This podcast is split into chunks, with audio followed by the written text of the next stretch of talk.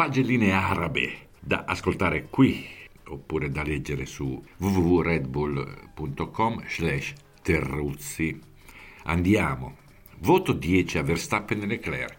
È ufficiale, abbiamo una nuova coppia di combattenti che non si prendono a ruotate e non rinunciano, che tirano per 50 giri come nel giro che vale la pole. Nel giorno in cui Hamilton mastica davvero amaro una prima visione di cambio generazionale. Due gare, due duelli, due grandi film. Leclerc, a mio avviso, più scaltro, Verstappen più cocciuto e si becca un meno, meno, meno perché la mena troppo via radio. Dai Max, non c'è bisogno di chiamare la mamma. Voto 9 a Mick.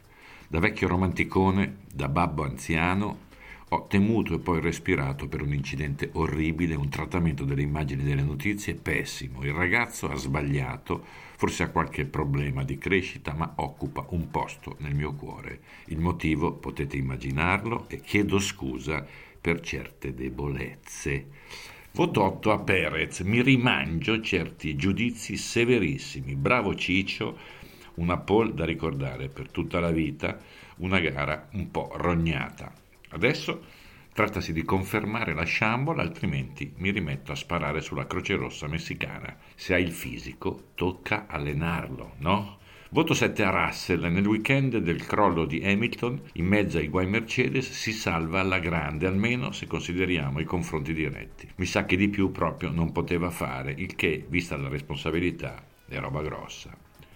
Voto 6 a Magnussen. Tocca applaudire per la seconda volta su due il magico Alverman. L'avreste detto mai? Io no. Cosa ha mangiato in questi anni il Kevin? Non si sa, dei licheni, delle foglie miracolose, ma comunque niente da dire, sul pezzo. Nonostante le botte, ha sempre una buona cera, come da vecchissimo carosello. Voto 5 a Ocon.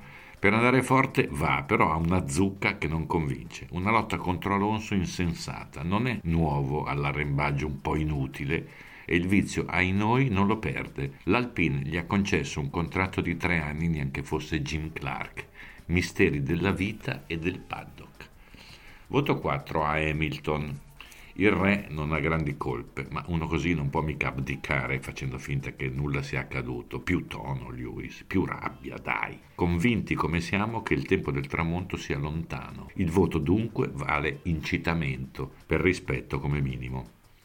Voto 3 alla Tifi. Ogni volta che si impegna manda a ranare le strategie di mezza Formula 1. Lui, a un bel momento, si stufa di girare a vuoto e prende un muro a caso, così, giusto per movimentare la domenica. Degli altri, soprattutto, il vero regista della Formula 1, da trasferire in una bella cabina, così siamo a posto. Voto 2 a Jeddah. Ragazzi, una pista ansiogena ai massimi, una roba brutta, pur dopo una bella gara. Va bene lo show, ma andare in pista alle spazzoli, raccogli coci, camion ogni volta è una pizza. E poi troppo pericolosa, troppo. Senza vie di fuga, perché, come si sa, di spazio laggiù non ne hanno. Oh mamma. Voto 1 a Jeddah. Mi permetto un'osservazione seria. Non ne abbiamo abbastanza di tensioni e orrori? Ecco. Il fatto che un evento sportivo portatore di gioia debba svolgersi in un luogo minacciato, francamente, non ha senso. Punto. Voto zero alla FIA.